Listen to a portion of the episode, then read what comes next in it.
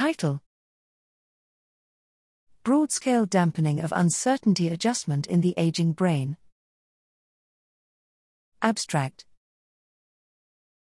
The ability to prioritize task relevant inputs enables efficient behavior across the human lifespan. However, contexts in which feature relevance is ambiguous require dynamic exploration rather than stable selectivity. Although both cognitive flexibility and stability generally decline with aging, it is unknown whether the aging brain differentially adjusts to changing uncertainty.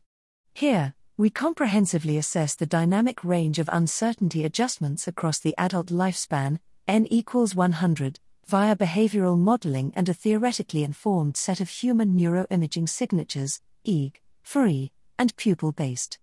As a group, older adults show a broad scale dampening of neurocomputational uncertainty adjustments.